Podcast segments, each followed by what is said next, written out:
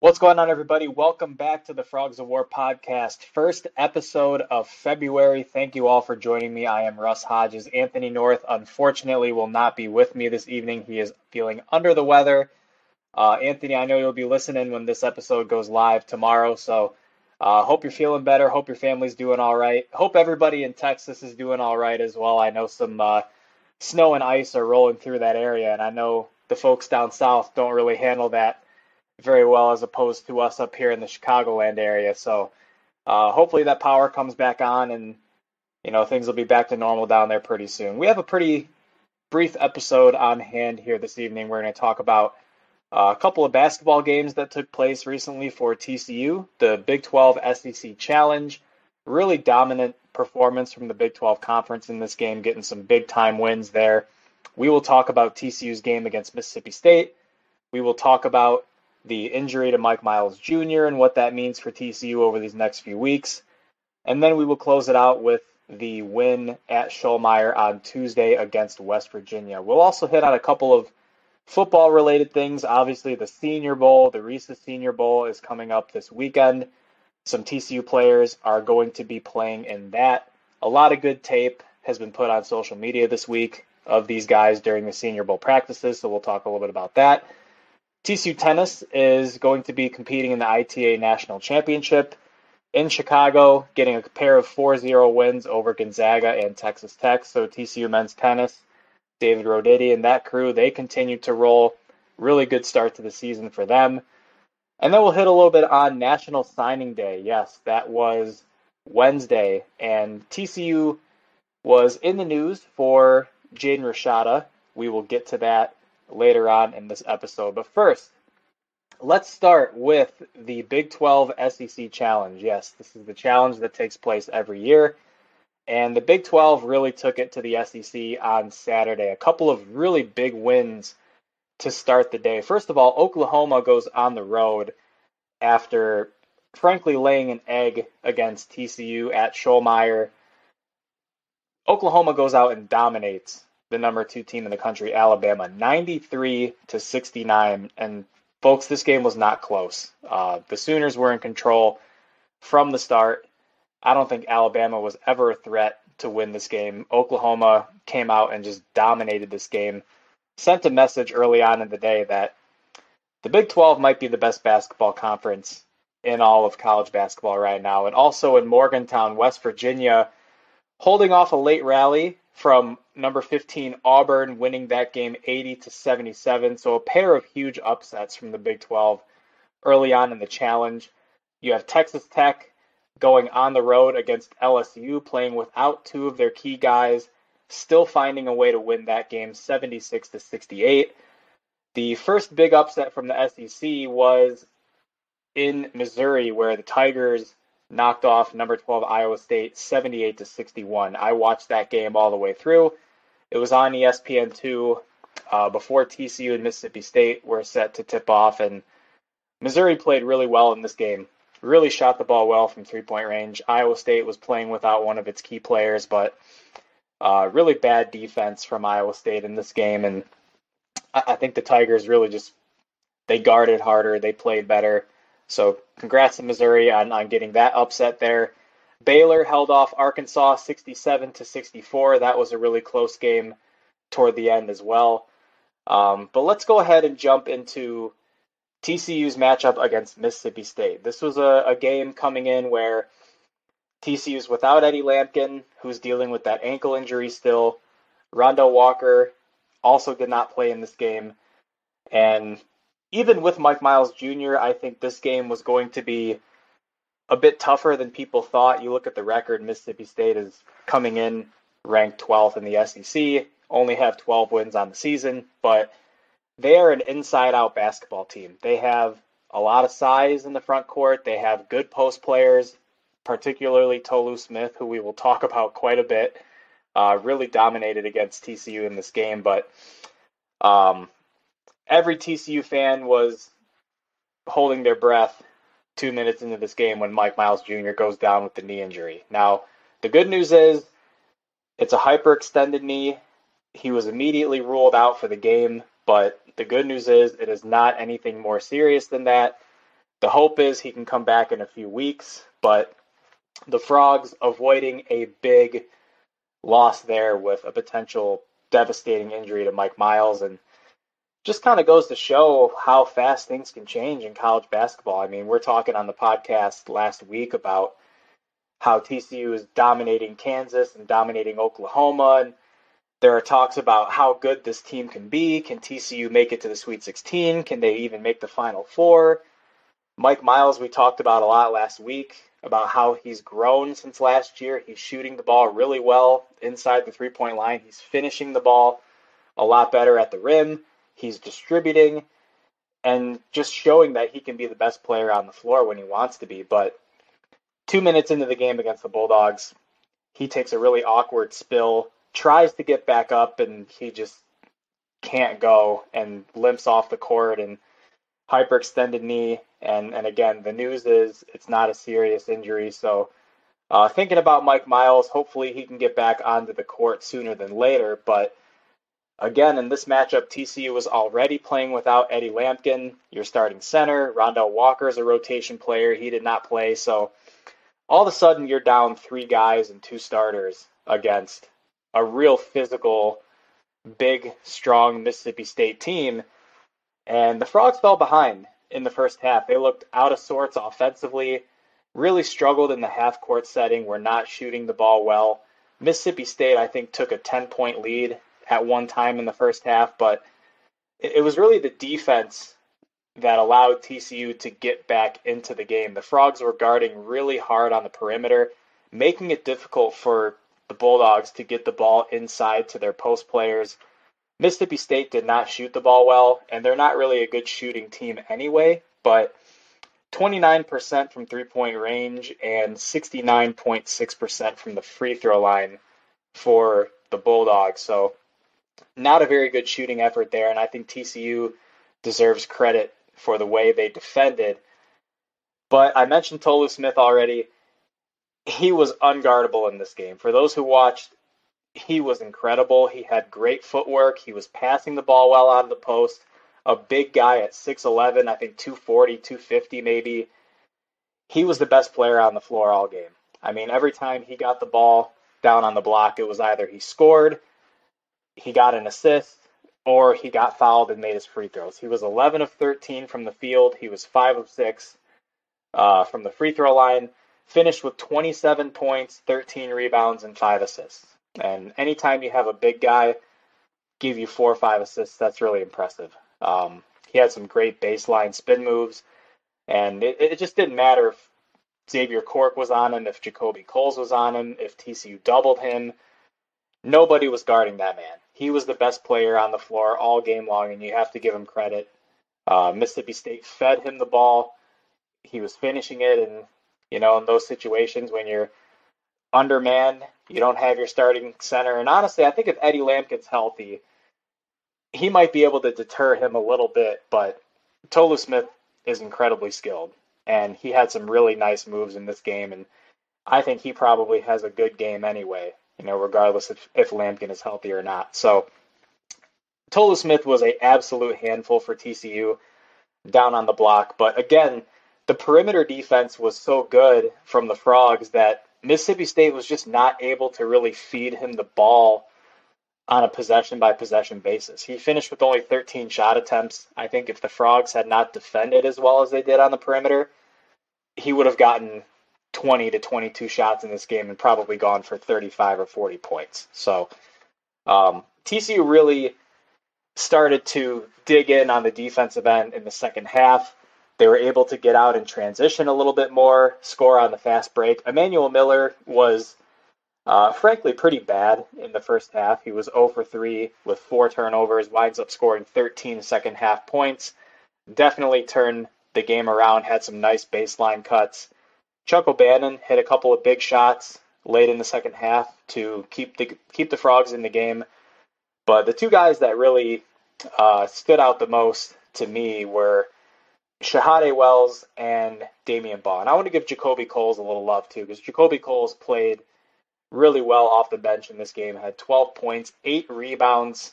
Uh, is asked to play bigger than his size at times at six seven You know, TCU, particularly without Eddie Lampkin, is just not a very big team. So for JaKobe Coles to come off the bench and get eight rebounds was huge for TCU in this game. But uh, Shahada Wells and Damion Baugh really took control of the offense in the second half. Shahada Wells was getting to the rim. He was being aggressive and shoot, even he almost had to go out of the game because he took a real nasty fall early in the second half. He uh, put the ball on the floor, tried to get a layup, and went down on his arm. Looked like it could be pretty bad, maybe a, a serious arm or elbow injury.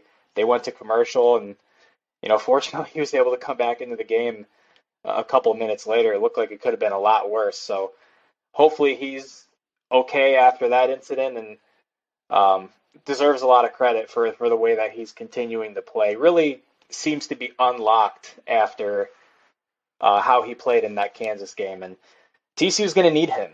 He's probably going to be starting in place of Mike Miles over these next couple of weeks, so he's going to need to play well, and he's going to have to score for TCU to stay competitive in the Big 12 without their best player. Damion Baugh, I thought, made some tough shots late in the second half, and you know, what's so fun to watch about Mike Miles and what makes him so good is that he's a real good one-on-one ISO shot maker. You know, he can make tough shots, particularly late in games that other players on TCU just can't really seem to do consistently. But uh, Damion Baugh started to take some of that initiative late in the second half. He made some big shots there, and uh, ultimately, TCU was just able to grind this game out and send it into overtime. I believe it was 66 all going into overtime. And again, I, you just got to tip your hat to Mississippi State. The shots that they were making in overtime, open threes, semi contested two point shots from the mid range area, they weren't making those shots all game. They started hitting about every single one of them in overtime. And TCU was just ice cold pretty much everything for TCU offensively in overtime was in the half court setting. And other than a three pointer from Chuck O'Bannon to make it a three point game, uh, there there was just nothing there. So perhaps fatigue was a factor. You know, guys playing a lot more minutes than they normally would. You know, being down three rotation players.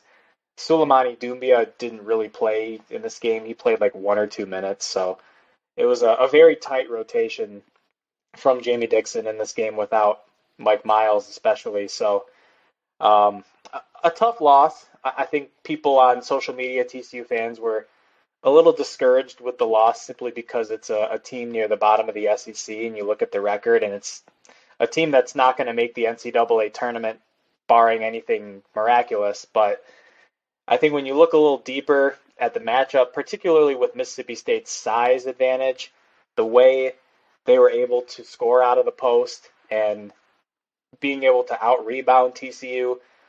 Is it a is it a different game with Eddie Lampkin?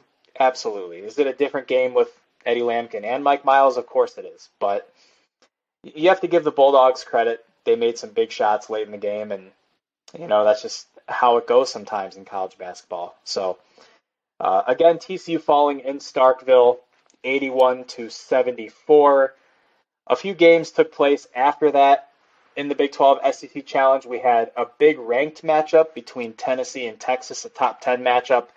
Tennessee wins that game at home, uh, 82 to 71. But the rest of it was the Big 12. Kansas State quietly getting into the top 10, number five going into a matchup against Florida. Controlled that one from start to finish. Uh, Kansas State wins that game 64 to 50. Kansas and Kentucky, pretty marquee matchup, two blue blood basketball programs, Bill Self and John Calipari. The Jayhawks winning 77 to 68. Bit of a down year for Kentucky so far. I believe Kentucky already has seven or eight losses on the season.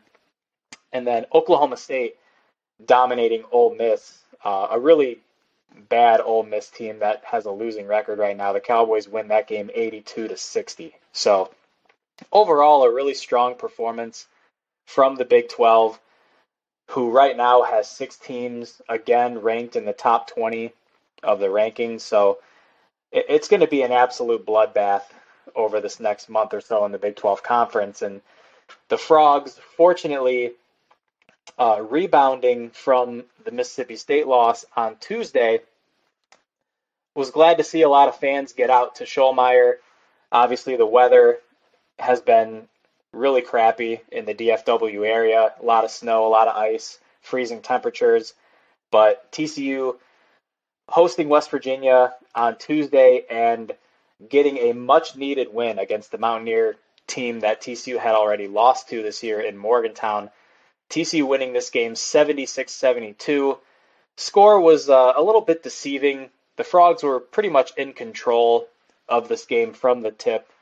Uh, West Virginia didn't really make a run until the very uh, last moments of the game where they were able to knock down a couple shots and, and draw a few fouls to hit free throws. But um, a lot of standout efforts from the Frogs in this game. Xavier Cork, my goodness, if you have not seen it on social media, let me do a favor for y'all. Go on Twitter and search Xavier Cork, and you will be in awe of what that man did.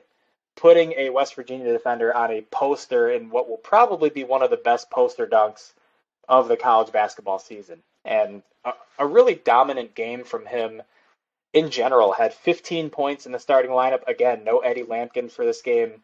Actually, Lampkin did play. He played only a couple minutes off the bench, um, and he clearly looked like he was not himself. But given where TCU is at in the season and the injuries to, to Mike Miles, you, you think he's going to try and tough it out and just give whatever he can until he gets fully healthy. But Xavier Cork got the start in place of Eddie Lampkin again, and – was a completely different player from the guy we saw against Mississippi State, where he just looked like he was a bit overmatched by uh, Tolu Smith. Really struggled in that matchup, but uh, goes six for six from the field against the Mountaineers. Finishes with 16 points. Absolutely monstrous poster dunk from him too in the first half to get the crowd fired up, and was really encouraging to see because he's going to be a guy like Shahada Wells if if Lampkin's ankle injury continues to linger, he's going to need to play more minutes and get more starts for the Frogs. And when Xavier Cork is playing well, he brings defense, he brings uh, shot blocking ability, and and energy to to the starting lineup and to the Frogs as a whole. So, uh, really happy to see him bounce back and have a good game against West Virginia. Shahada Wells, again, he starts in place of Mike Miles and has a really nice game, goes for 16 points, five assists. He goes seven for 10 from the field. Uh, third double digit scoring game for Shahada Wells since Kansas. So, again, he's a guy who uh, we talked about on the podcast over and over again. Um, really struggling in non conference play. Early in the Big 12 schedule was not giving TCU a whole lot, but uh, since the coming out party against Kansas, he's been terrific. So, uh, really encouraged with him. Damion Baugh had 16 points and 10 assists in this game. First double double of the season for Damion Baugh. And then JaKobe Coles again. I want to give JaKobe Coles a shout out here because I know we've talked about him on the podcast a few times, and he goes for 17 points on 6 of 10 shooting, goes 5 of 6 from the free throw line. A lot of those free throws taking place down the stretch when TCU's trying to close out the game.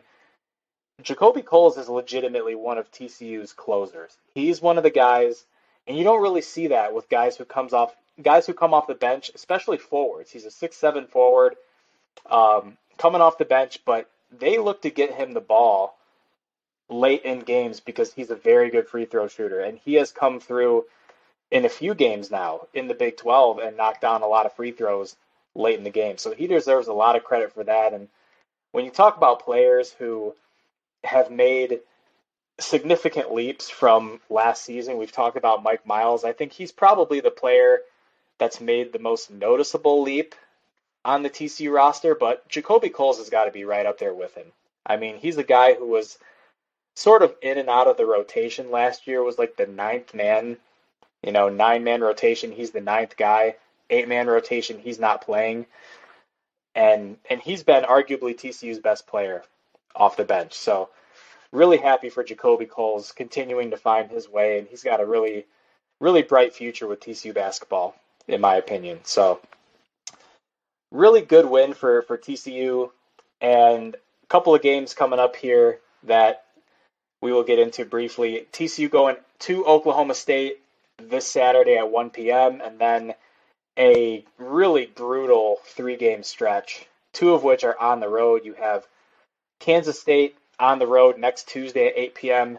After that, you have a home game against Baylor and then a road game against Iowa State. So that's a stretch of three consecutive road games.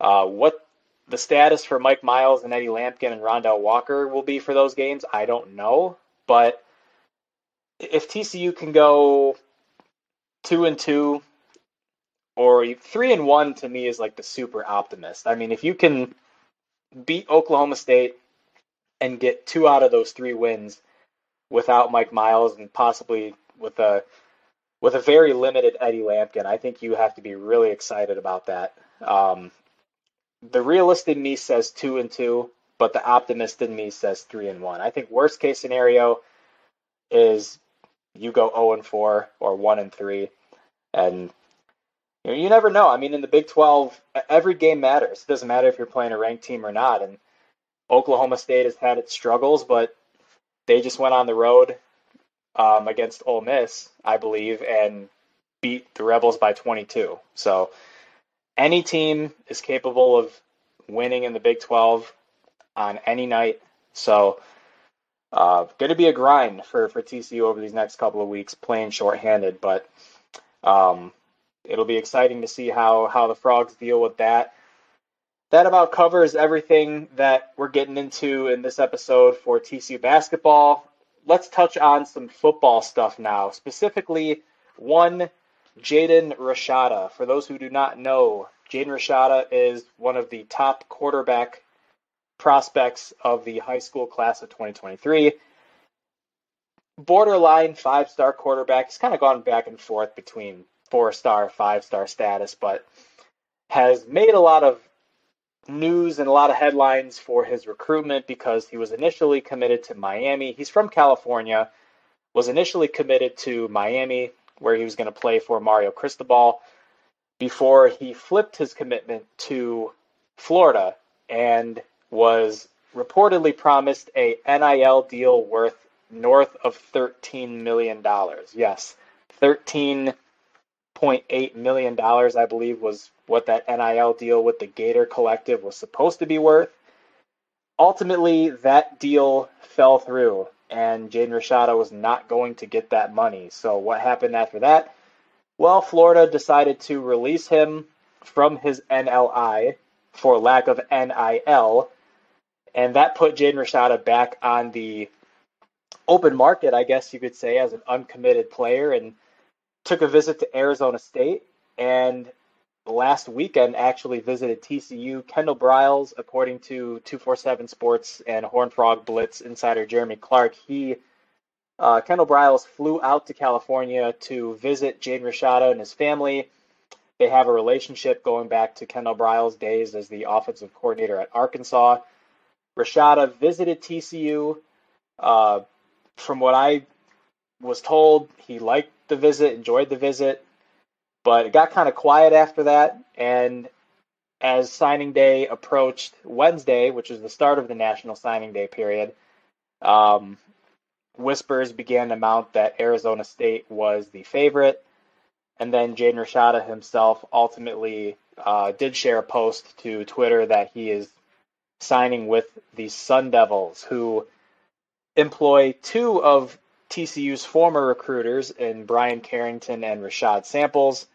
Um, Rashada is going to go to Arizona State, where he will probably have a chance to compete for the starting job right away. They brought in Drew Pyne from Notre Dame. He's probably the projected starter right now with his experience, but um, if you had to put Jaden Rashada in a competition with Chandler Morris or with Drew Pyne, I would say he's probably got a better chance at beating out Drew Pyne. And and that's no disrespect to Drew Pyne. I don't think he's really a bad player. I think he had 22 touchdowns and only six intercep- interceptions for Notre Dame this past year, but um, a little disappointing that that TCU wasn't able to lock it down. And I think for me, it's a little more discouraging because the quarterback depth for TCU right now is not great.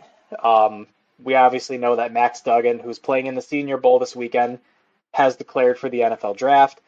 Sam Jackson, Action Jackson, is heading out to Cal Berkeley. He's already transferred there. So um, outside of Chandler Morris and Josh Hoover, who TCU flipped from Indiana last year, you don't have any scholarship quarterbacks on the roster. So um, TCU reportedly had some interest in Sawyer Robertson, who was a four star transfer from Mississippi State. He committed to Baylor. After that, it was Walker Howard, the LSU transfer, who committed to Ole Miss.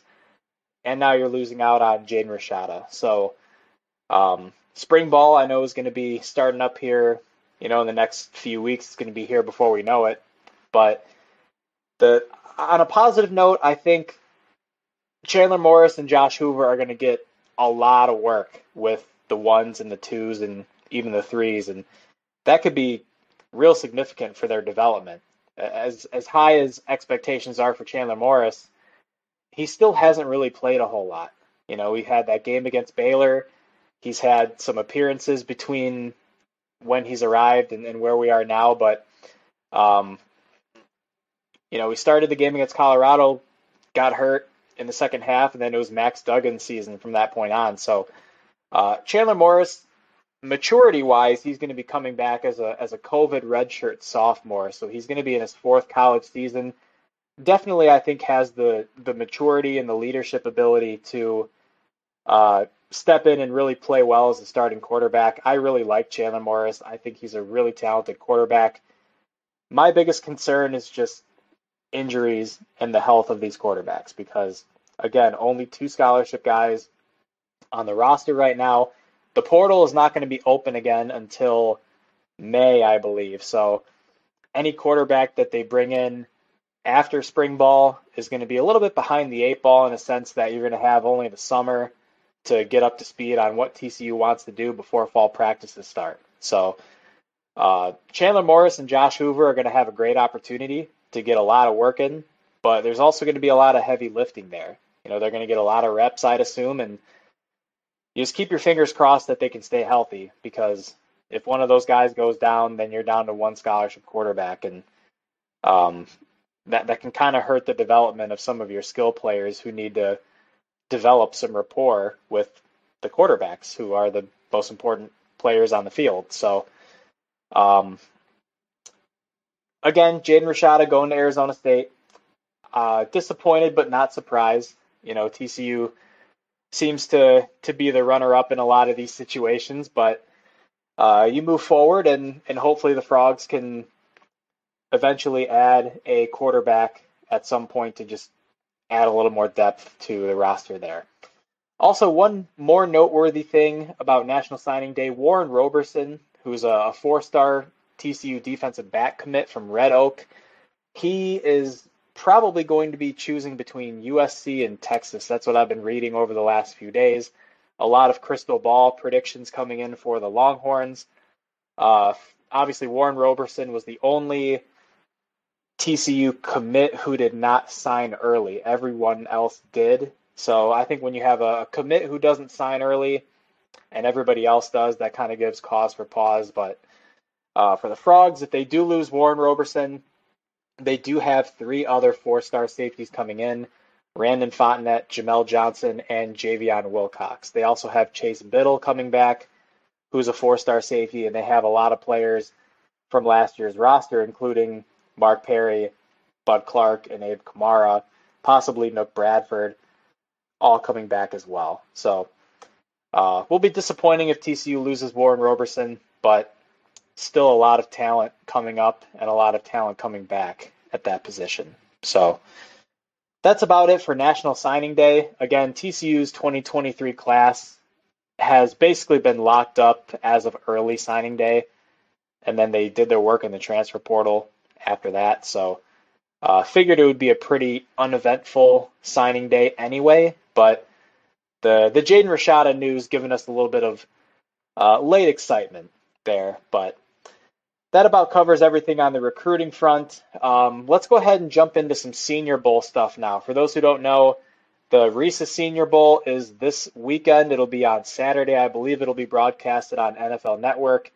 They have been practicing throughout the week, and TCU players have been putting on a show for the Senior Bowl in these practices. For for those who don't know, again, TCU is going to have five players participating in this game. It'll be Max Duggan, Darius Davis, Dylan Horton, Steve Avila, and Dee Winters. And if you Google any of these guys or go on Twitter and look up what they've been doing in the Senior Bowl, I know we've been retweeting a lot of stuff on Frogs of War Twitter. If you follow us on Twitter, we've been retweeting a lot of clips of 11 on 11s, one on one drills, and TCU players are putting on a show. I mean, Steve, Steve Avila, who we know is an All American, he's a big time player. I think one of the best interior linemen in this draft. He is putting on a show. He's putting out some really good tape. And and I hope I'm a Bears fan. I'm from Chicago, Chicagoland area.